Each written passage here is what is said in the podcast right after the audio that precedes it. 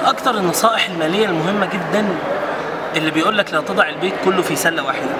بس ما حدش سأل نفسه يعني إيه لا تضع البيت كله في سلة واحدة. أو في ناس عارفة وناس ما تعرفش فخلينا نقول. لأن دي قاعدة في منتهى الأهمية في الاستثمار أو العمل أو المجال المالي بشكل عام. أي مستثمر ذكي ما بيحطش كل فلوسه وكل ما يملكه في مشروع واحد أو في فكرة واحدة أو في عمل واحد أو في مكان واحد.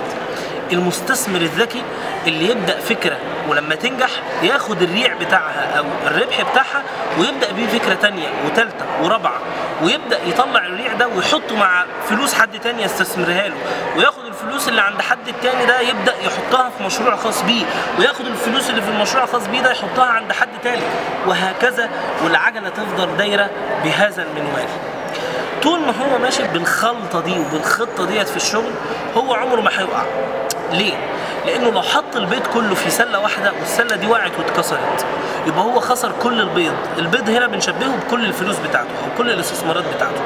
لكن لو هو حاطط جزء من البيض ده في سلة وجزء من البيض في سلة تانية ووقعت سلة من السلال ديت مفيش مشكلة. ما زال هناك بيض. ما زال هناك ما زالت هناك أموال.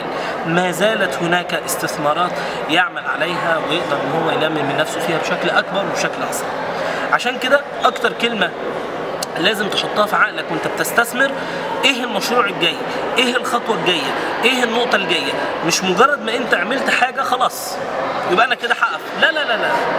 أول ما تنجح في الخطوة دي فكر في الخطوة التالية وفكر في الخطوة التالية وهكذا إلى أن تصل إلى أن تجعل أموالك هي من تعمل لك وليس أنت من تعمل لدى الأموال.